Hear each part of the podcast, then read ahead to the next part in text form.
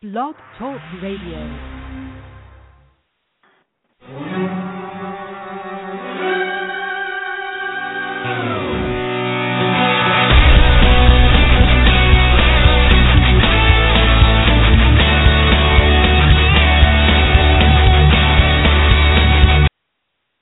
Good evening, everybody, and welcome to another episode of what was once War Room Fantasy Sports Radio. But you follow us on Twitter and Facebook, you now know it is the premiere episode of the new, improved Draft Smashers Radio. I'm one of your hosts, Anthony Aniano, and sitting with me, like he always is on Wednesday night, is Eric Corsini. And if you're listening to us live or on demand, we thank you. And we want to let everybody know, yes, we are the former War Room Fantasy Sports Radio, a terrific event, and it's been brewing now for about a month or two, an exciting uh, time. It's just launched. Uh, DraftSmashers.com, a new website coming out any minute now, essentially, um, catering to the daily league. They've decided to bring War Room Fantasy Sports Radio, the two of us, on board, and we're going to be podcasting for them. So, a little bit of a change here. The show's name has changed essentially. We're no longer War Room Fantasy Sports Radio that you grew up learning to love. It is now Draft Smashers Radio. Same hosts, same night, same time, same great content, just a new name. Okay, as always, you can follow us on Twitter. New Twitter now, though, to go along with it, at Draft Smash Radio. You can also follow the website at Draft Smashers. And uh, follow me on Facebook, Anthony Aniano, as well, if you want to check me out there as well. Feel free. As always, the phone lines are open. Same number we were with War Room Radio. Draft Smashers Radio is just taking over the number. 347-838-8088. That's 347-838-8088. And uh, chat room is open as well. So all the same fun stuff, just a new name. That's it, folks. Nothing else has changed. Go to DraftSmashers.com, a terrific site catering to the daily. You'll see some stuff we write up there. They really there'll be a fan, daily fantasy golf. Uh, we have a former MMA fighter going to be writing MMA daily fantasy sports articles for us. So great, great stuff. DraftSmashers.com should launch any day now. Make sure you go check it out uh, and be part of what should be a terrific, terrific informational site for those of you who really, truly love to play the daily fantasy game. Check out our other sponsors, rotoballer.com, that you see scrolling across the screen. And in case you didn't know, you get a double dose of me now every Wednesday night. Besides hosting DraftSmashers.com every night from 7.30 till 8.30 Eastern Time, I'll also be on uh, another Blog Talk Radio show, blogtalkradio.com slash rotoballer, and I'll be helping them out with their podcast that airs right here on Blog Talk Radio at 9.30 Eastern Time, so you'll be able to hear that as well. I've gone through everything. I'd like to welcome, as always, into the studio my partner, colleague, co-host, friend, and uh, somebody who's been us with us when we Life were doing coach. life coach, Yeah. uh, tag team partner. We'd make a good tag team. We would, we would be, we'd be short but powerful. Yeah, but who'd start the match? I would obviously. Oh, I start the show. I start right, the match. I I get the crowd warmed up, and you come in and deliver the hammer. Yeah. I rescue you at one point, though. Yeah, at one point. I'm getting my ass kicked, and you got to swoop in. Absolutely. But Mr. Eric Corsini is here. Eric, happy Wednesday. How are you, my friend? Doing great. Um, pretty excited for uh for the show and for all the fantasy talk and just ready to get going, especially with baseball. Like you just hear the pitches and catches reporting. Matt Harvey's already throwing perfect games, and we're all set. We're ready. Yeah, definitely. It's uh, Matt Hardy's already throwing perfect He's games. down. He got that nine days early. He's all amped up. He's ready. yeah, He's ready. yeah. And then, Fifteen wins, Um, yeah. Why not? I mean, why can't he get 15 wins? dominant. He could be dominant again. You have to shake that rust off a little bit, but that's why he's there nine days early. He's gonna he's gonna off. be he's gonna be wild until at least middle of May. Think so. His walk weight will be a little bit higher than normal. All right. His walk rate was really low, anyways. I know. Yeah. Um, Got a little room. either one of two things is going to happen with Matt. He's either going to be wild, or his control is going to be too good. He's going to be dead red center of the plate, and he's going to be a little more hittable than normal. I still Work out those, but that's all right. We'll roll with Degrom and Wheeler at the top Yeah, until Harvey will be your three, and then until Harvey gets uh, everything sorted out. Don't worry about it. You got CC Sabathia. I'm not worried about it. Hey, I have we have a World Series win with CC. So You do, you do, and now you just deal with him down in cheeseburgers like a, at a record-setting pace. Did he gain the weight back? I don't know. I hope he I mean, he's no Bartolo Colon. He was so much better when he was fat. Absolutely, fat guys don't get hurt. Skinny guys David do. Wells, Yep, drunk, drunk and cheeseburger, perfect game. perfect game. Never got hurt. Didn't sleep the whole night. He didn't even have a hamstring to pull. you can't be too tight out. No, no, that's that's my new training model. all right, a lot going on. We're going to get to all of it. We want to start today, though, in the mode of what DraftSmashers.com is, and you'll see it when the site launches. It's going to be a site that really caters to the daily player and even even to the newbie in the daily daily word world. And I'm not going to sit here and pretend I know a whole lot about daily fantasy basketball. I don't. I play baseball. I'm a football guy. I think I've played in about two or three tournaments in daily basketball. I might as well have just gone to FanDuel and written them a blank, given them a blank check, and walked away. I, there was no chance of me You winning. dabbled? I didn't even know you I dabbled. did dabbled a couple of times. It couldn't have gone worse. You saw Uh, the blue line going Oh my left. God! I, I'm lucky I was still on the screen. But um, but you, on the other hand, Eric, have done very very well, placing in ten thousand people tournaments in the top ten. Yeah. I mean that's that's impressive. If I was good at math, I could tell you what percentage that would be. But I'm not going to embarrass uh, myself. I've made two really deep runs. Most recently, finishing eighth out of like ten thousand eight hundred. It was pretty cool. Um, I still consider myself pretty new at it and learning. It, But- it, it's such a different game than like you know what we're traditionally used to. You draft a team and you ride them the whole season. And you tinker and Yeah, whatever. yeah. Yeah.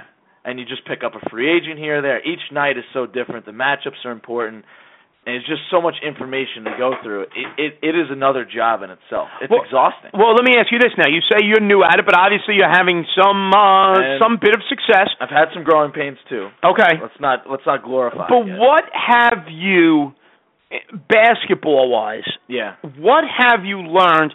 What have you taken out of it? What have you, what strategy, what plan have you yourself developed and implemented when it comes time to setting that daily fantasy basketball lineup?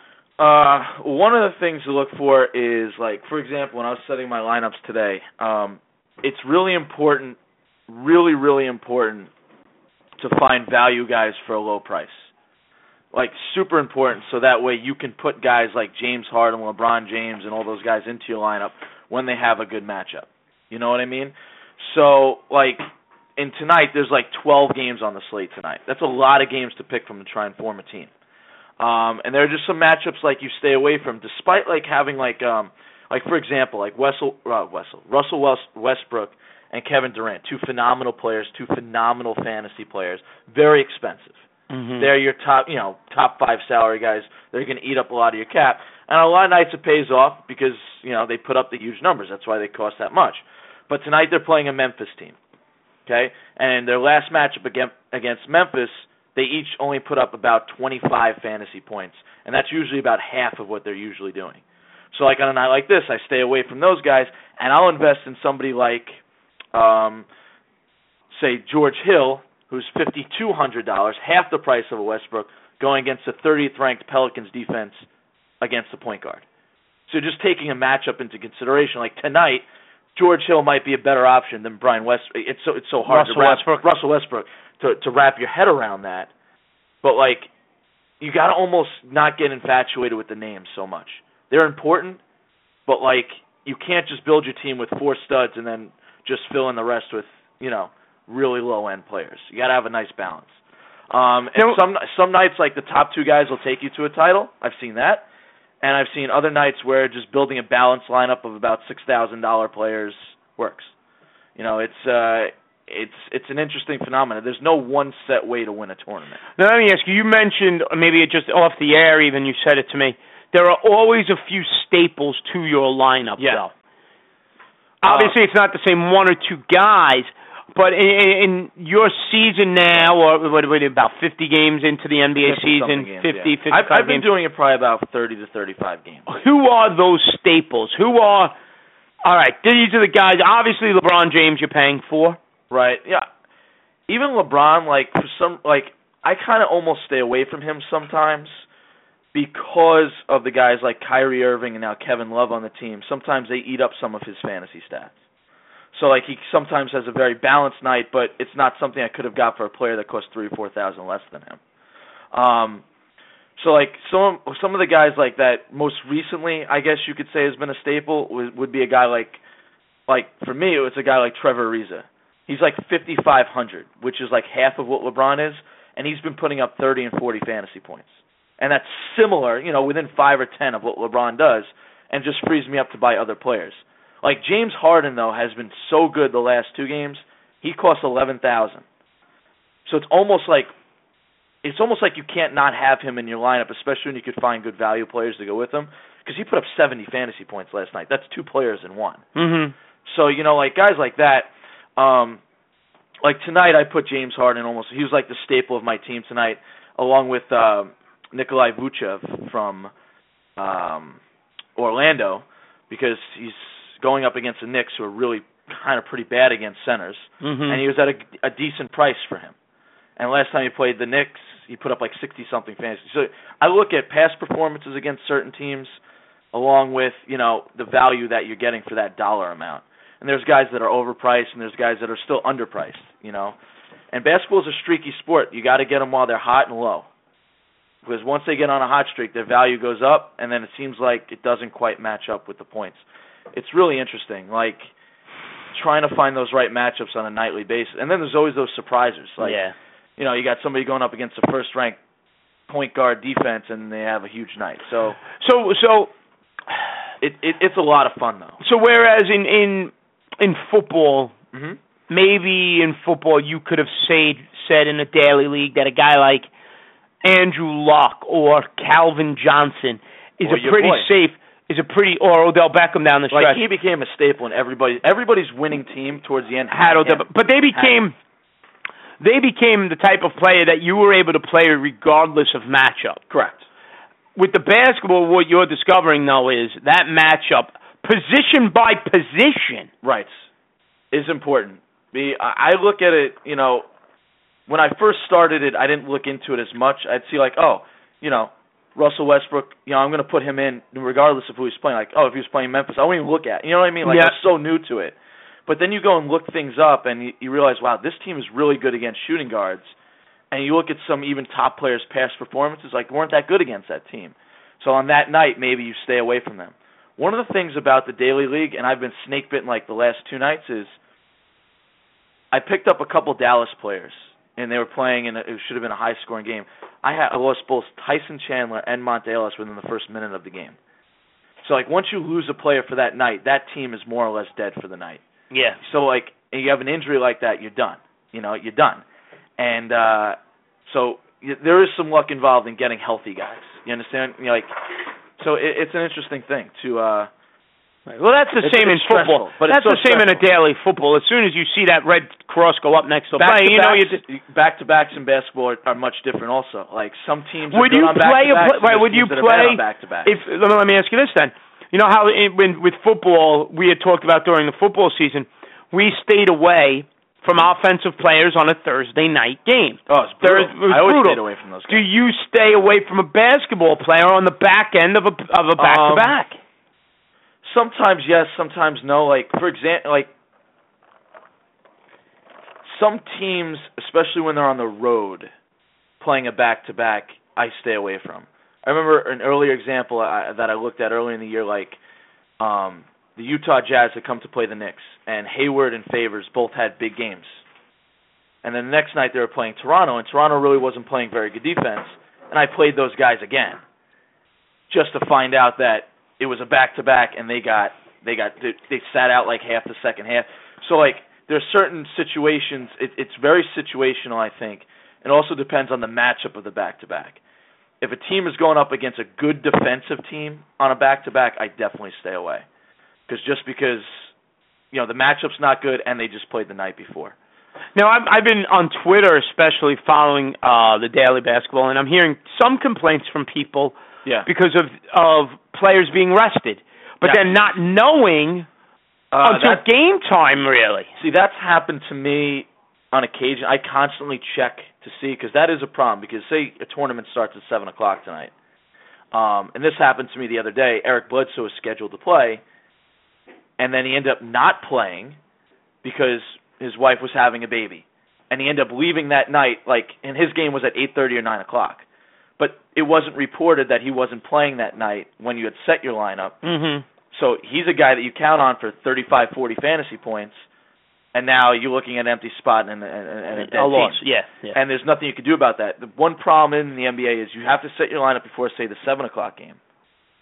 But then the 10:30 game, there's still guys who are game time decisions. Would you recommend doing a tournament for only the seven o'clock games and a tournament for They- only the 10:30 well, games? Um, Yeah. All right, so FanDuel, like, they do have like they have a seven o'clock tournament which puts all the games in. They have now these eight o'clock turbos or seven thirty turbos where it's just the seven thirty and eight o'clock games, and they also have late night games tournaments that you could just play ten thirty games. mm-hmm. So yes and no. Like, I find like say late night only, there might only be two games, so you're only picking from four teams. I find those very difficult to win because a lot of people have the same guys, Team, yeah, yeah. and it really comes down to picking the right lower end player for that. Because everybody's going to have The same say a star. LaMarcus Aldridge, who one night was owned by 96% of the. You know, Right. So at that point, you're like, all right, he's useless almost at this point, and I got to hope that this $3,700 player comes through for me as opposed to that 30. You know, it's, it's a Mhm. real to me, it's a real crapshoot. I like to have a decent amount of teams to pick from, just so the variation is there. Otherwise, everybody's team is so so similar. Right. Um, so I've dabbled in all of them, to be honest. And No, only because I know even with baseball and the little bit I dabbled last year, and obviously this season I'll, I'll be full bore. Baseball has the seven o'clock games. Mhm. They have then the West Coast games, Mhm. and FanDuel, DraftKings, whichever whichever fantasy site, whichever daily site you use, and there are other ones out there. Um, you could play the the full day tournament. You could play the seven o'clock tournament. You could play the ten thirty tournament. Whatever. Then I'm speaking in Eastern time. right. But you talk about lineups. At least with baseball, you could for a seven o'clock first pitch or seven thirty first pitch. Out, lineups are announced by four or five o'clock. Right. Um, Basketball, they could literally like ten minutes before the game, game. shut somebody down. exactly. Where baseball, the like lineup the lineup gets locked set at five o'clock, and then things happen and change throughout the day. But uh, so that does alleviate. But I know basketball's had some problems with that. I And speaking of baseball, we're going to transition now, folks. If you haven't seen this, I just shared it on my Facebook page on Anthony Aniano. If this video I put up doesn't get you ready for spring training, nothing will. It's a video. At, you know how all the teams now have their fantasy weeks for the for their fans. Mhm. They go. An 88 year old man in the Colorado Rocky fantasy camp takes one under the chin, really? and he goes out to the mound to I fight. check that out. Uh, so and he I goes to throw down. he goes. The umpire caught him. I mean, he's 88. He couldn't get that far. But uh yeah, the umpire got in there and and stopped it before he could get out to the mound. He went out there. I mean, skinny, must weigh about 90 pounds, and uh went out. Was gonna go out to the mound in this fantasy camp because the fastball came a little bit too high and tight, and uh terrific. Took exception to it, huh? Didn't like it. Didn't like being brushed back. Did not like being brushed back. Oh, that's that's for sure. So uh so great, great stuff. And uh and that leads us to what we want to talk about now. Last week on the show under the old name, we talked about that, blah blah blah blah blah. Last week we started our divisional previews and we talked about the American League East. If you missed it, go to our archives on Blog Talk Radio slash DraftKings, and uh, you'll see what we were talking about. You'll see the old the uh, the old show American League East preview. Tonight, what we want to focus on though is the American League Central and some fantasy players on each and every team that you need to keep an eye on, players that are worth owning. And we're going to do it alphabetically by team. It's the easiest way to do it. And then maybe we'll talk at the end of the show about who we might think will actually win this division. So the conversation will start, Eric, with the Chicago White Sox. One of the most active teams Mhm. this off season, right? Yes. Offensively alone, they added Melky Cabrera to come play left field. They added Adam LaRoche to split first base DH time with Jose Abreu. They brought in Emilio Bonifacio to play some second base for them. And then pitching wise, they added Jeff Samardzija to start, Dave Robertson, formerly of the Yankees, to close. They're in to win. There's no doubt about it. They're going for it. Right now, they have a starting lineup, like you said, who's ever at first DH, Abreu and LaRoche. Uh, Bonifacio looks like he has the inside track to be the second baseman. They brought back Gordon Beckham, but he looks like he's going to play utility role. Alexei Ramirez, I think an underrated shortstop. Conor Gillaspie penciled in to be the third baseman. Outfield looks very good, though, with Melky Cabrera, who had a very nice year for Toronto in left field. Adam Eaton, speed guy, high on base guy in center. And then Avisail Garcia playing right field. He's got some upside power, and Tyler Flowers behind the plate. Pitching staff, very top heavy, but it looks good. Chris Sale, my pick for the Cy Young Award in the American League this year. He was my pick last year. Got hurt, but was Yeah. still lights out. They've added Jeff Samardzija returning to Chicago, but this time in the American League. Jose Quintana, underrated. Pretty good pitcher there, though. And then you got John Danks, Hector Noesi finishing out the rotation. And like we said, Robertson pitching the back end of the bullpen uh, should really stabilize that bullpen quite a bit. He was terrific last year for the Yankees. Yankees just let him walk away for nothing, as is the Yankee way with their own homegrown talent. Let them leave and pay for somebody else's. But I digress. Eric, when we look at this team, who do you see as a fantasy superstar, first round, second round pick type? Uh, well, obviously Jose Abreu. Um,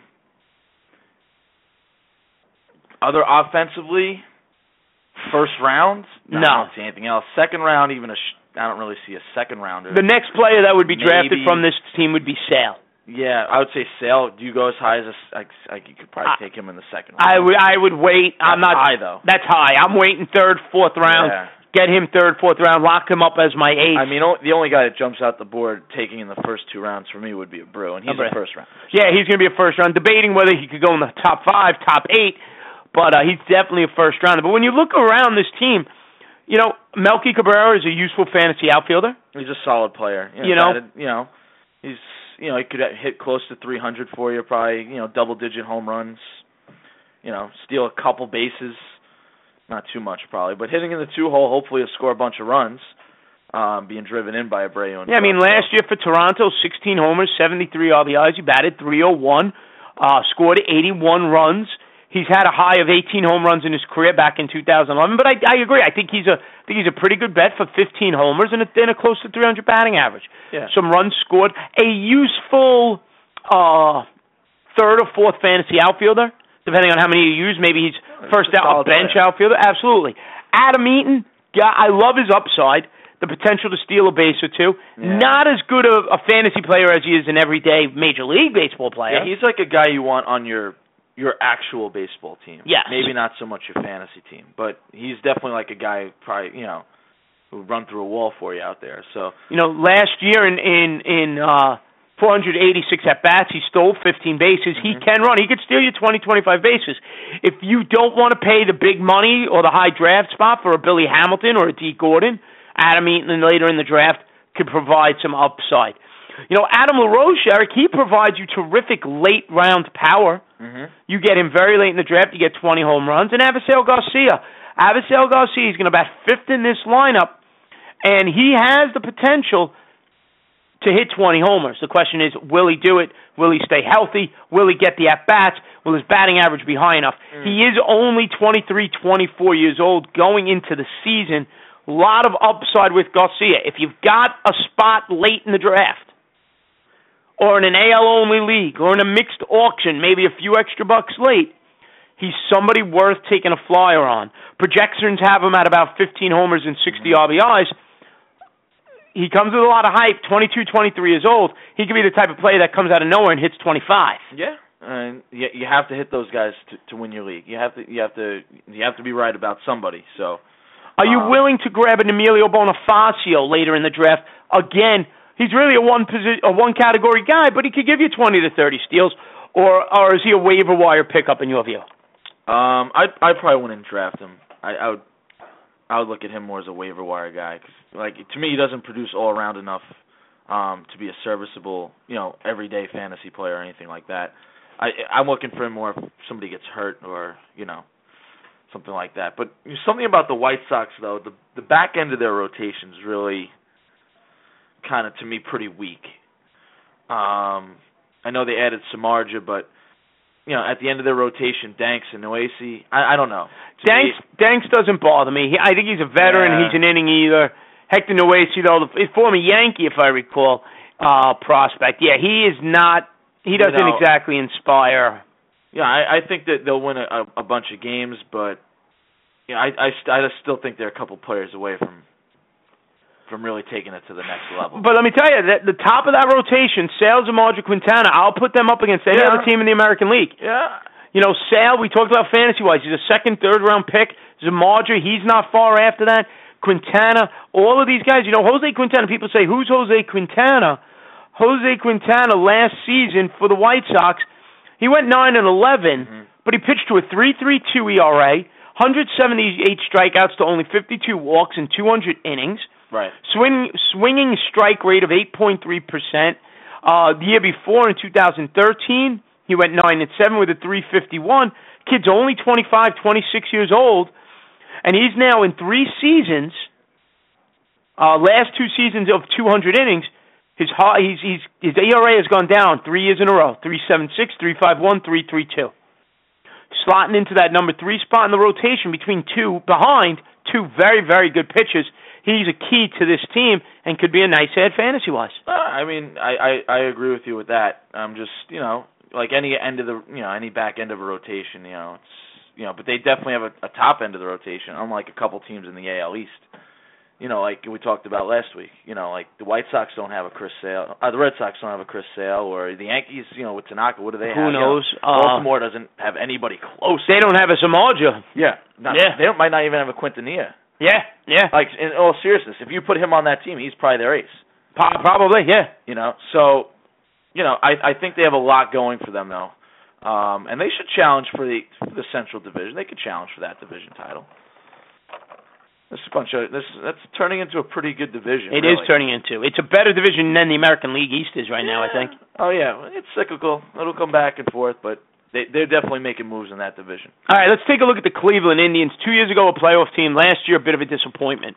Um, you know, they they go, you go around the infield with them. He looks like Nick Nick Swisher at first base, Kipnis at second base, Jason Kipnis at second, Francisco Lindor at shortstop uh, until their top prospects are ready to come up. Third base, Lonnie Chisenhall. Outfield, Brandon Moss, Michael Brantley, Michael Bourn, and then uh, Yan Gomes behind the plate. Uh, you've got you've got Carlos Santana in the mix. They've got a lot of moving parts. Santana can play third. Chisenhall can DH. Santana can play first. Swisher could DH. Swisher could play the outfield. Brandon Moss can DH. But essentially, those are the nine bats you're going to have. Right. Pitching wise, you have the, the reigning American League Cy Young Award in Corey Kluber. I bet if you ask the average person in the street, they have no No idea. idea, right. Not a clue. Um, after Kluber, it's a lot of upside, a lot of potential. Carlos Carrasco's pretty good. Bauer, House, Danny Salazar. Salazar came up two years ago, took the world by storm, regressed tremendously last year. Who's the real Danny Salazar? He's the guy who's going to strike out a boatload of batters, but at the same time not have the greatest of games. You know, so so that's what you look at. Now, Eric, the first thing I got to ask you, Michael Brantley. hmm Okay, he's been around now a few years. Last season, he finally breaks out. He's 27, 28 years old. You know, a couple of years before last, in 2012, six homers, a 288 average. 2013, 10 homers, 284, 73 RBIs, 17 stolen bases. So he's settling in at 26, 27, and you kind of knew you again. Mm-hmm. 10 homers, 15 steals, 280, 70 RBIs. And you're saying, nice, nothing outrageous. Well, last season he busts out. He goes from he he adds 30 runs on to his total season average from 66 to 94. Doubles his home runs from 10 to 20. Goes up 24 RBIs from 73 to 97. Adds six more stolen bases, 17 to 23. Batting average jumps from 284 to 327. On base percentage goes from 332 to 385. hmm Okay, strike actually strikes out less in the process from 67 to 56. Both both are like surprise. Like those are striking out 56 times is sick. In this day and baseball, age? where swing and miss doesn't matter. In you know? 611 at bats, 56 strikeouts. Only walks 52 times. So he's putting the ball in play. 90% of the time. Yep. Well, yeah, not striking out anyway. Slugging slugging goes from 396 to 506. Now there are some out there in the world of fantasy who say that was it for Michael Brantley. That's the career year. That's the best you're going to get. Expect the regression. The the R word, regression. Others say, nah, he should be able to ride this for a few years. He's in his prime years of 27 years old. Right. I'll give my thoughts in a minute. Your thoughts first. Um. See what what makes me that was to me if you look at it, his whole body of work, right? And this is the way I look at it. That's the outlier right now. Last that year. season. It's the outlier. I don't know if it's something that you know, like when you do statistics, right? when I took statistics course in college or whatever, you know, you you take you throw out the two, you throw out the low, you throw out the high, and and the middle is what it's it, it's supposed to be. Um, it, it's tough for me to buy in that he's going to bat 327 again. You know, it's really tough for me to buy in and hit 20 homers when his previous high was 10. You know, it's not like his previous high was 15. I mean, he doubled it. I'm going to find that a hard time for him to repeat that. I know with baseball, 27, 28, 29, 30, those are like the prime of your career. So maybe he figured it out. You know, I I, I need to see it for a second year because I I don't want to run. Not that it's this big of a deal, but like the Chris Davis situation. You know, like he gave you his career year, then everybody drafts him high the next year, and look what you got. You know, you know what I mean. So part of that makes me a little reserved when looking at Michael Brantley. Michael You what I Brantley mean? in the SiriusXM draft that took place in uh, in Vegas at the F, at the FSTA conference. He went middle, late middle, third round. Your thoughts? Probably higher than I. It's probably higher than I would have taken him. He went before Bryce Harper, that yeah. one two picks before Jacoby Ellsbury, before Evan Longoria and Carlos Gonzalez, just to name a few. I probably would. I probably would have taken most of those guys ahead of him. To be honest, I, I, I don't know. I mean, to me, the body of work makes me very nervous that maybe that was his career year. See, I, I, What- what's your thoughts? my thoughts on Brantley are I I don't think it's going to get much better than last year, but I think he could ride last year's numbers for another two or three years. I think he could give you 18 to 22 I homers. mean, he went up 40 points in his batting. Batting average, I think, comes down a little bit. I agree. That's a huge I mean, jump. that's a big jump. I think you could get in that 18 to 22 range for homers, 80 or so RBIs, 20 stolen bases. Uh, You shouldn't have lost any speed there. I think the batting average regresses a little bit. I still think he's over 300. I think he's a 310, 315 hitter- hitter. Score you some runs. I think he's worth the third round pick. If you tell me you're going to get a guy 20 homers, 20 steals, and a 300 batting average, he's covering your categories. yeah. He's covering your categories. I mean, I just, for my personal opinion, I wouldn't have taken him in the third round, but there's definitely an argument that he could easily be taken. I mean, you're taking. I I think Michael Brantley's more of a known quantity right now than Bryce Harper is. right. No, now I mean, maybe maybe the upside of Bryce Harper is way higher, and I I think most people would agree with it. Harper is- definitely higher. Right. So it comes down to what do you want? Do you want the ceiling or do you want the sure thing? True. Um, I'm just trying to look. I mean, Harper's never played more than 139 games, and that was three seasons ago. Right. He's always hurt. 118 games, 100 games. So he's basically playing half a season almost. Little So more if- than half. Right. So if you were to double his numbers from last year, They're still not that impressive. they're not really that impressive at all. I don't realize this: in 100 games last year, he only stole two bases. You know, he the one here's here's Michael Brantley. Last year 156, 2013 151, 2012 149. The guy's on the field. Yeah, The guy's on the field. that's something to consider for sure. Um, see, I, I'm not a big Bryce Harper guy for the main reason that I can't rely on him to play 140 or 150 games. I, His style of play. prevents him from doing that. Right. When you're running into walls at 90 miles an hour, you're not going to last. No, no that's matter just, who you that's are. just it. And he's not like the biggest guy either, so he's his body's just being. He's a pretty big guy. It's not that big. He's bigger than you or I. Well, no, we're- there's, we're not there's, there was some photos out. Is he huge? He's hit the weights pretty hard. Really? Yeah. Yeah. Well, he's stop, I mean- he needs to stop hitting the wall really hard. Well, he's That's remember what too. He's needs 21, 22. He's still Yeah. growing. Yeah, he's still. He's, that's right. You know, boys grow later. Yeah, he's So still growing. He's going through a growth spurt. Um, what about Carlos Santana and his power? Last season he got off to a terrible start. Uh, god awful. People loved him last year because he was going to be catcher eligible. Those days are over. He's corner infield eligible now. Yeah. Um, I mean, I think he's a safe lock. 20 homers, 80, 90 RBIs. He's going to hurt your batting average wise, 250, 240. But uh, in the day and age of lacking power, he's a viable corner infielder. Yeah. Um, More value at first base or third base. If you draft him, where are you looking to play him? probably third. Mm-hmm. I would say probably third base. I feel like you can find more production from like. There's more offensive players, I think, at the first base position. Yeah, I agree. Um, yeah, I mean, if you look over his career, 268, 252, last year 231. He was batting a buck ninety by the Right. all still at the All Star. Um, on base percentage is always high, 360, 360 or better every year, basically. Um, 20 plus homers.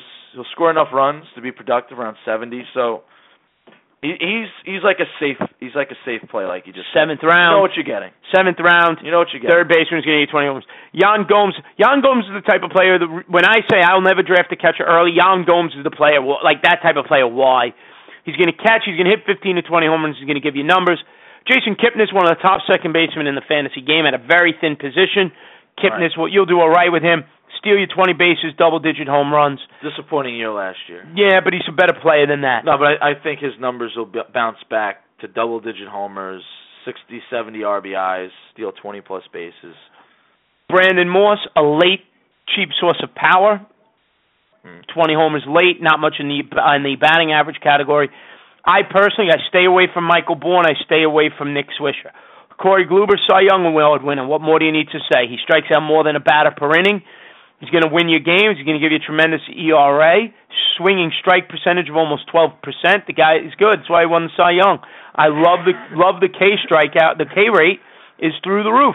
Yeah, it is.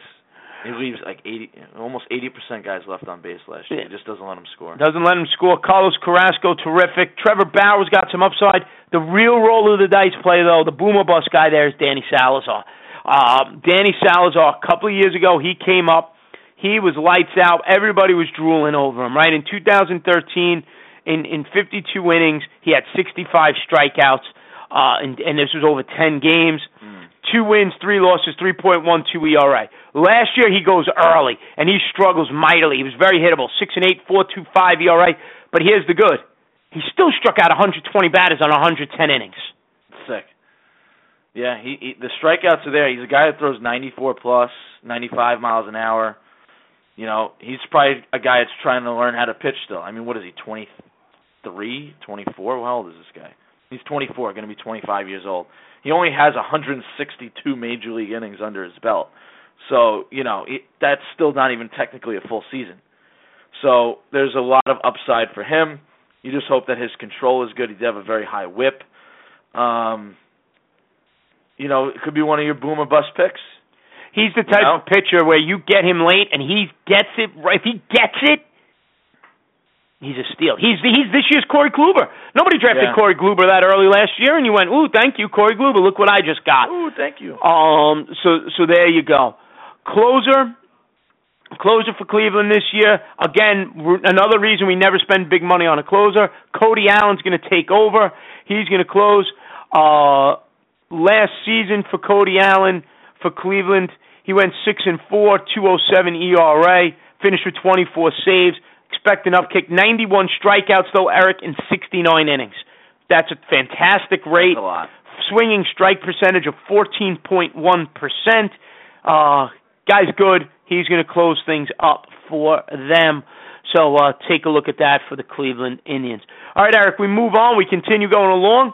Uh, probably the team that's going to be the favorite again, like they have been, although they're not the same team they've been, and that's the Detroit Tigers. Injury, age starting to catch up. They don't have the, the window's closing on their run. I think that's safe to say. You know, you've got Miggy Cabrera, he's at first base, but he had ankle surgery, bone spurs, besides the fact that he had a down year last year when you compare him to years prior. Correct. All right. Second base is going to be Ian Kinsler, one of the top second basemen in baseball. Jose Iglesias, will you be my hero? Uh, he's playing shortstop. Nick Castellanos, uh, second year player at third base. Expect a little more power out of him. Outfield, though, talk about being locked in. Johannes Cepetis at le- in uh, Cespedes, he's going to take over in left field. They got him for Rick Porcello from, in the Red Sox offseason trade. Rajai Davis, Anthony Gose are going to platoon in center. You're going to have J.D. Martinez, uh, a cast off from the Houston Astros, whose career was saved last year by Detroit. He'll play right. Assuming he's healthy from the knee surgery, Victor Martinez, 35 years old, he's going to DH. So Alex Avila behind the plate. Starting staff, you got David Price. They brought him in knowing they'd probably lose Scherzer. They were right. Verlander, who struggled the last two years, Kenny Rebound, Anibal Sanchez, former Yankee Shane Greene, and former Cincinnati Red Alfredo Simon. Eric, the conversation has to start with Miguel Cabrera. The ankle surgery, the dip in numbers, and I'm, I'm, I'll run through that dip in numbers. And if it wasn't Miguel Cabrera, I personally think people would be more upset. He went from 44 homers to 25, Mm-hmm. 137 RBIs to 109. A batting average that dropped from 348 to 313. On base percentage dropped from 442 to 371. Mm. Walks dropped from 90 to 60. Strikeouts increased from 94 to 117. This is comparing 2013 to 2014. Yet, yet, with all those drops, the only thing that went up was strikeouts. Mm. He had 60 more at bats and 11 more games played. Mm. How concerned are you? Where are you taking Amel Cabrera in your draft? Um, trying to debate whether or not. Um, I think he's the end of the first round now. Um, even the beginning. You know, I still think he's a first round pick. Um, but he's not probably in my top five anymore. I'll tell you that much. I'd say end of the first round, really. Yeah, I agree with that. Wraparound pick at the end of the first round. It could be the first pick of the second round, in my opinion. Um, He went ninth. be- He went ninth in the Sirius Yes, XM the first round. Yeah, ninth in out of twelve. you know, he's not the number one, two, three, or four pick anymore. That's for sure. Miguel Cabrera walks into spring training. The ankle is healthy, and over the last two to three weeks of spring training, he hit six home runs. Yeah. Does that change things? Man. You have to you have to think was last year just like because of the injuries, the bad whatever it was, like maybe he wasn't just he just wasn't healthy enough last year. Maybe there wasn't enough played 159 Right, games, but- 611 at bats. But you have to understand though, like he may have played in those games, but he may have played at eighty percent. You know, like baseball is a very unique sport. Like if you if you have a a tight oblique or a, sore wrist or you know your legs aren't hundred percent, hitting hitting is all of that and more. Um, I th- I think you might be stealing value at the end of the first round with him. I, I still think he could bounce back and have a very good season. I understand what you're saying. He played 11 more games, but I mean, he's got a little protection in the lineup this year with Cespedes. Um, now listen, don't get me wrong.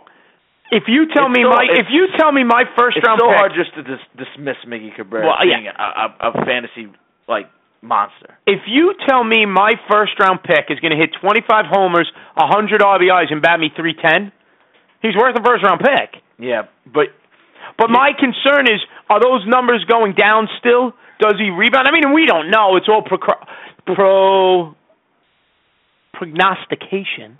Took me a minute to get that out. Prognostication. It's all it's all a a game, and I I think he is, in my opinion, other than maybe some of the injured pitch, pitchers coming back, the most important person we'll see play this spring. You agree? Yes, bless you, by the way. Yes, Thank you. I I agree because I want to see him look good in the spring. You know what I mean? To see him just smashing baseballs all over the place. Like I want to see I want to see him hit one in the gap and bust it into a double. I just don't want him to bust in a double in preseason. Just to, I, I know what you're saying. Like, God, if he has a good spring, he could move up in the draft. Like, if he has a bad spring, is he a first round pick? Like, is he? Are you still nervous about picking him in the first If round? he's nicked that up, much in if he's training. nicked up in the spring, if they limit his at bats, I'm a, I'm a, I mean, I mean, yes, you look at his numbers. I mean, even 25 homers and 109 RBIs and a 313 average. it's first round, right? But and it's first, 100 runs scored. it's first round worthy. There's no doubt about it. But comparing it to 44, 137, and 348. Nice. And the year before, 44, 139, 330. I mean, the problem with Miguel Cabrera is he's being compared to Miguel Cabrera. Yes. I mean, in 2000, his 2011 year wasn't much different than his 2014 year. 30, 105, Just the average. 344. I- I'm t- all right. The average, I'm saying, but I'm saying power numbers wise, Right. it wasn't much different. Um, I mean, this is a guy though who hasn't hit less than 30 home runs since 2006, and that was and before that 2003. He's only hit less than 30 home runs three times. right. He has driven in a 100 RBIs every year but his rookie year. He hits 300 every year, except for 2008 when he had 292. I mean, at 21 years old, he was hitting 33 homers, 112 RBIs. Wow, man. I mean, listen. Here, here, here's my thoughts. If he's sitting there for me, With the eighth pick, it's a it's a no. it's a no-brainer. All right, let's play the game here. Here we go. Mike Trout at number one or Miggy Cabrera? Mike, Mike Trout. Trout. Mike Trout. That's, Eh, I'm going. I'm reading. I'm reading this that's off of the Sirius without XM. Here we go. Without McCutchen or Miggy Cabrera? See, I think McCutchen is still a, a good player, but I think he's a bit overrated. Second pick, McCutchen or Miggy Cabrera? Or would you go somewhere else with the second pick? No. Uh, would you go Giancarlo or Goldschmidt or Jose Abreu? No, I wouldn't take. Um, I I would probably take. I would probably take McCutchen because I feel like he's more balanced. Like, Number he's got a three. nice balance. Number three, Abreu, Goldschmidt, Giancarlo, Anthony Rizzo, Carlos Gomez, Miggy Cabrera, Clayton Kershaw. You just said seven names. I did. Well, FSTA Process draft. Jose Abreu went third. Jose Abreu and Miguel Cabrera? I, I would take Abreu just because of he's young. He's he's a bit younger. fourth a little- over, maybe a little hungrier. I don't know. fourth overall pick, Goldschmidt or Cabrera. That to me is a real close. I I, I would almost take Cabrera. I really would. Okay, so let's see. Fifth, Kershaw or Miggy I Cabrera. don't, I don't take a picture that. Okay. Sixth, Giancarlo Stanton or Miggy Cabrera. I, I see. I, I I would I would say to me John Carlos. I would have picked him before I would have picked Goldschmidt. So I guess I'm, I'm trying to. Pri- I mean, they're all really good players. See this, and I would take Miguel Cabrera before Anthony Rizzo. I would take Uh-huh, Miguel Cabrera yeah. before Carlos Gomez. Yes. So that puts him six. at the lowest six. Yeah. And if you're getting him at eight or nine, I think you're getting a steal at eight or nine. Me, this is how I play the, the first six. I go Trout, Giancarlo two, McCutchen three, Abreu four, Goldschmidt five, Mickey six. So do you put more stake in Miggy's year last year? The injuries are what scares me on Mickey. He's always nicked up. He's always nicked up. yeah. Ankle surgery. You don't know. I know. I know. If he does, if if I don't see, if I'm reading the box scores every morning out of the paper, and Miggy Cabrera's not playing every day and swinging the bat, Hmm. and just out there playing, and I don't want to see him DHing. I want to see him play the field because that's where he's gonna play. Victor Martinez is gonna DH. He's gonna have to DH. Victor Martinez had knee surgery this off season. Yeah. Miggy's got to play first. He's got to prove to me a little bit, just a little bit, that he's healthy. That's all. Yeah. That's all I'm uh, saying. How much you think you're going to play him at first in the spring? He's got to play enough to to prove to everybody to Detroit that he's healthy. Yeah.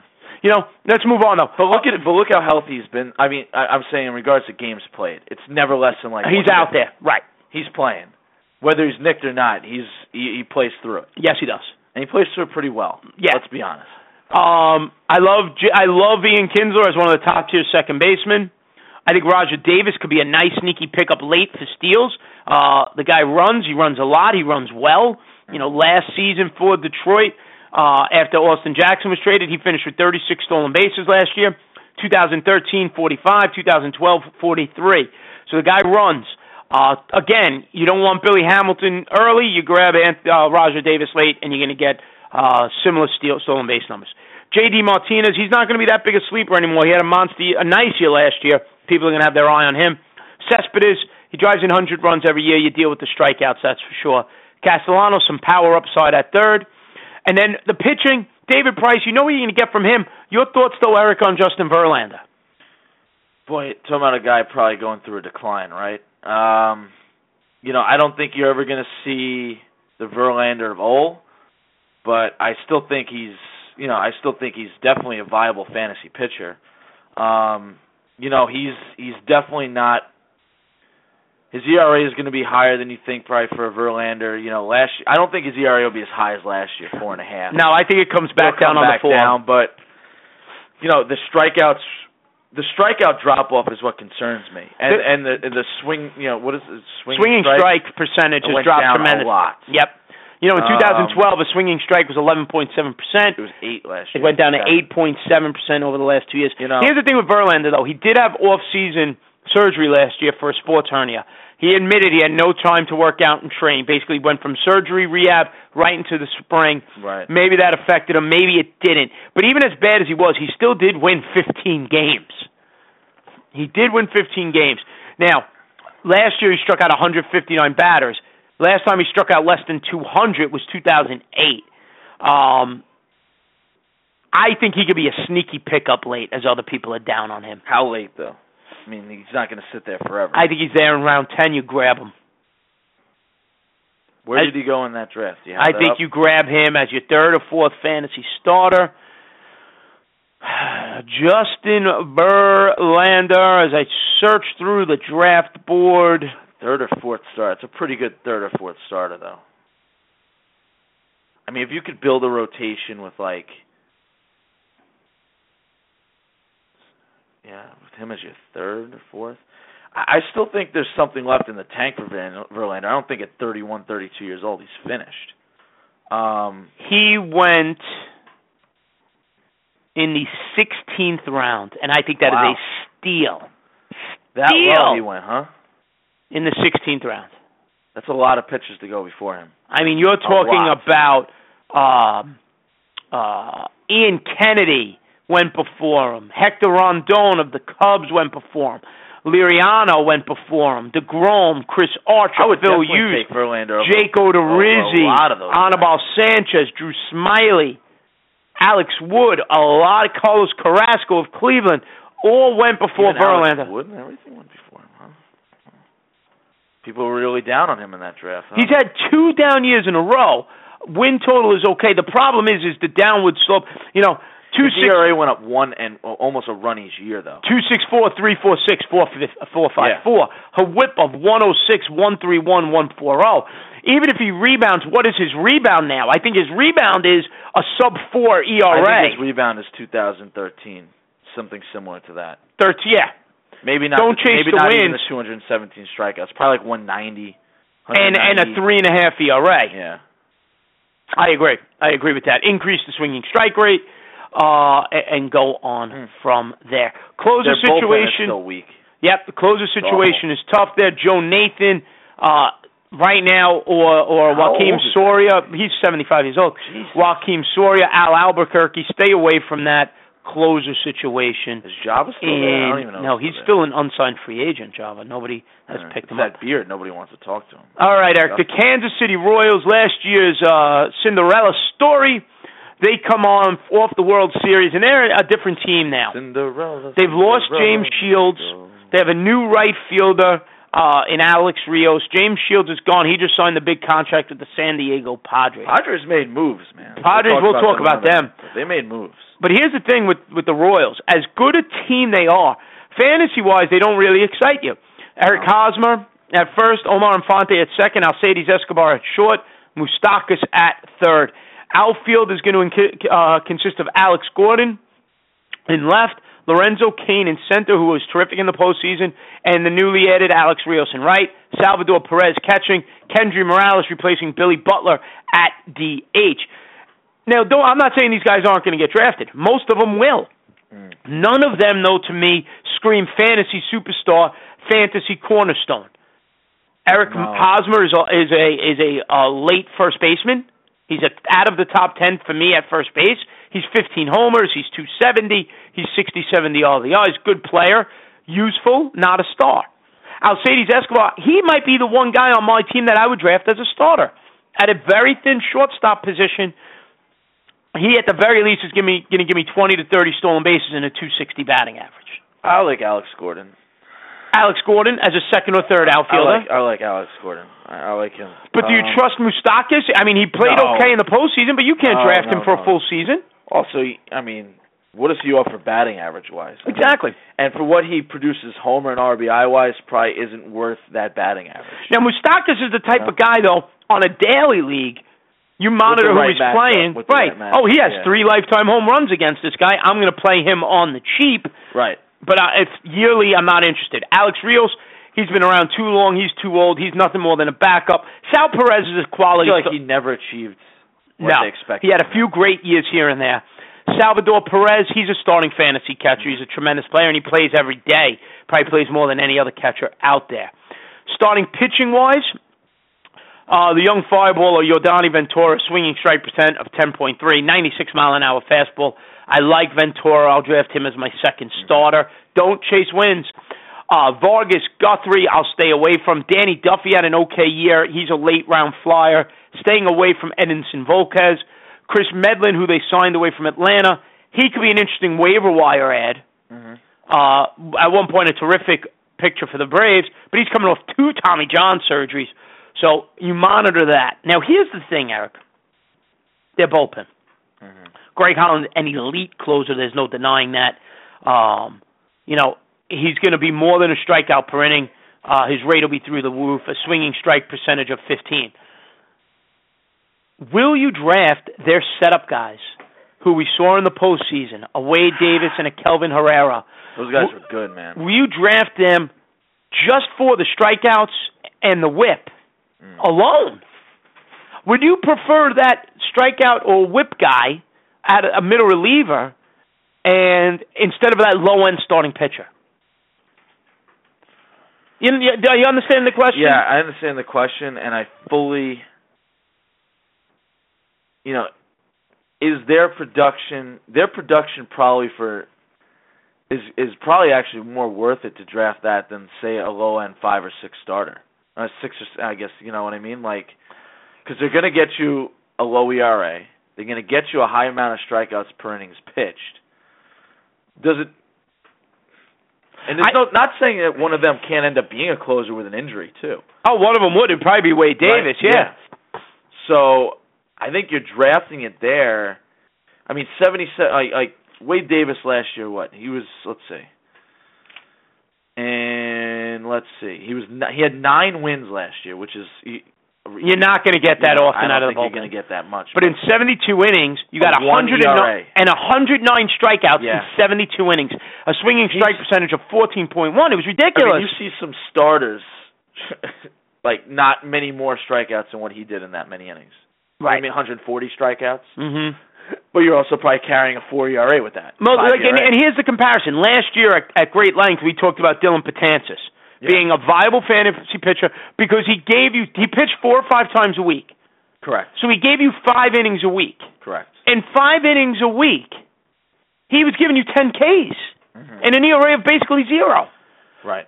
He was giving you better than than a fifth starter somewhere Some- who was going five innings, giving up three runs and striking out two. Hundred percent. Wade these- Davis, These guys are definitely viable fantasy options. Hundred percent. just like um, just like uh, uh, Andrew Miller now of the Yankees. Yeah, he's. Yeah, we talked about him last week. Right, He's, he's another middle reliever who's a better fantasy option. But even if you use holds, it's a no-brainer. But Right. even if you don't use holds, the strikeouts, the whip, the ERA, And- they're all useful. And like these guys are all one step, one injury away from being closers. Also, Yeah, I, you know what I mean? Like, so I think you're drafting with a lot of, a lot of potential there. So, and, and not a lot of potential. You're still getting a lot of production from those guys. Yep. So there's nothing wrong with having those guys in there every day of the week. All right, Eric, the last team in the division before we run out of time, the Minnesota Twins. Um, not much here, some young talent. We're going to talk about that I in a minute. forgot they were in the division. you know. Joe Mauer. Is Joe Mauer, now that he's a first baseman, a relevant fantasy baseball player? My answer to that, when people ask me, I honestly, I tell them no. Seven, you know, Last year, four homers, 55 Four. RBIs, two two seventy seven. four. You know, he was back in 2009 when he was hitting 28 homers and batting 365. You know, he's won a batting title two or three times in his career, and that was great. He was a catcher; the value was through the roof. But as a first baseman, I don't need a 290 hitter who's going to hit 10 homers and 40 RBIs. If you really look at Joe Mauer's career, though, boy, that like that 28 home run year was certainly an exception to like every other year he played. That was the last season, I think, in the Homodome. Yeah. Target Field But has, even before that, had he had- hurt him. Yeah, but even before that, though, I mean, he didn't even sniff close to that. Though. No. I mean, nine homers, seven homers, thirteen homers. Man, look at his last like five. I mean, it takes you. Jeez.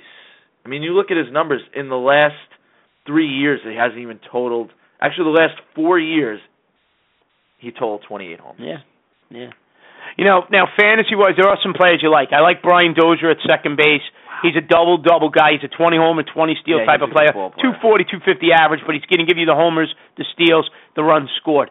Kennys Vargas, the DH, he's got some power potential, worth a late round flyer. Pop the ball out of the park. Who knows what you could get there? I'm not interested in the returning slugger Torii Hunter. Trevor Plouffe at third base. Again, he's a backup third baseman on a fantasy team. Give you 15 home runs. Oswaldo Arcia, outfielder. Again, a 15, 20 homer guys. A lot of these guys you're drafting late. Backups hope they maybe strike hit their potential. Phil Hughes a useful fantasy baseball picture. He had a tremendous season last year. Uh, last season on the season, getting away from the the mess that was the Bronx. This is a guy in 209 innings, 116 games, a 352 ERA. Here's the most impressive number though, Eric: 186 strikeouts, 16 walks. He just couldn't handle New York. Couldn't handle it. He's found a nice little home in Minnesota. I'll draft him as a third starter or so for my fantasy team. Ervin Santana goes a little bit later than that fantasy wise. Bullpen, Glen Perkins, terrific closer, good strikeout rate, about a batter an inning. You'll enjoy having him.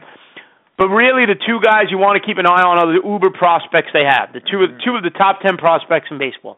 Byron Buxton, outfielder, uh, number one ranked player in in the minor league system of Major League Baseball. He might not be there to start the season, but he'll be up eventually at some point this year. Super talent, worth getting a pick this year. Dynasty leagues, he's probably already owned. Miguel Sano, the third baseman, had the elbow injury, missed last season, so his his growth has kind of been delayed a year, but he's still a super super prospect. Those are the guys really you want from the Minnesota Twins mm-hmm. when they come up. Uh, so monitor it, whatever your league rules are. If you have minor league spots, grab them. Yeah. If you're not allowed to draft them until they're in the major leagues or add them, keep an eye on them because when they are ready to come up, they are going to be a number one waiver wire addition. There's no doubt about that. Uh, dynasty keeper type of leagues. If you're in a sell type of mode and trying to build young talent, those are the those guys. guys yep, those yeah. are the guys you are going to want. Eric, who wins the division? Uh, I'll take. Um, I think it's really close. Uh, I didn't really put a lot of thought in. Detroit's going to win it. Detroit again. Detroit's going to win the division. Assuming uh, Victor Martinez and Miguel Cabrera are healthy. I think Detroit wins the division. Does Kansas City make the playoffs again? No. Does the I think they regress. Do the White Sox make the playoffs? I think they'll be in the playoff game to get into the playoffs like that play whatever yeah, that, the, that one the wild game card. The wild, yeah, they, yeah, so they're a wild card. So they're one of the top five teams in the I American. still don't understand how that works. So 162 games for one. I don't know. It's Ah, it bothers you. It's obvious. it does create a little excitement though over one game. Sure, it does. Yeah. Sure, it does. All right, folks. We Well, are not if my team's not in it though. It's not that. we are out of time. Now I got exciting news as we were what do you babbling on. What do you think? Should I say Detroit. I, I can't pre- the predicting the wild card is so difficult. I think Chicago. So I'll back out of it and say I think Chicago is in the is in playoff race okay. by by the end of August. I'll back out. That's I won't make that type of prediction. But here's the exciting news. Um, as we were talking, I got a message from the guys over at DraftSmashers.com, yeah. and the good news is is we should be pretty much up and running by if not tomorrow, then Friday. So, ladies and gentlemen, if you were listening live or on Friday night. Woof. There you go. No movie night for me. It's uh, DraftSmashers.com. So if you've been listening live or on demand, as you know, we were at one time WarRoom Fantasy Sports Radio. Um, thanks to a terrific merger with an upcoming fantasy sports site. Uh, great information helping you with the daily leagues and all that fun stuff. DraftSmashers.com. It's going to be up by the weekend. So make sure you check it out, and make sure you check out Eric and I every Wednesday night, 7:30 Eastern Time, here on Blog Talk Radio slash Draft Smashers. Follow us on Twitter at Draft Smash Radio. Eric and I will be back next Wednesday night, like we always are, 7:30. We're going to talk American League West and anything else that comes along over the next seven days or so. Those of you who like the sound of my voice, you can log out of this show, and in an hour at 9:30 go to blogtalkradio.com slash rotoballer. Myself and Raphael Rab from rotoballer.com will be talking a little fantasy baseball, previewing the first and third base positions over on Rotoballer Radio. I'll be appearing this Sunday on Sirius XM Fantasy Sports Radio, Sirius uh, SXM Fantasy Baseball with host Craig Mish. I'll be on some point Sunday. They haven't told me the time just yet. And next Monday night, the Sirius XM Fantasy Drive Show with my friends Kyle Elfrink and Ray Flowers at 8:30 to talk fantasy baseball with them next Monday night at 8:30 as well. So uh, get a lot of fantasy baseball from uh, from us guys over here at DraftSmashers.com. Eric, having said all of that, terrific stuff. If you're in the Northeast, more snow tomorrow and the next day, so be smart, be safe, be careful. Eric, this was a lot of fun as always. Premiere episode of DraftSmashers.com. Thank you very much, my friend. I had a lot of fun. Good stuff as always. Thanks for listening, everybody.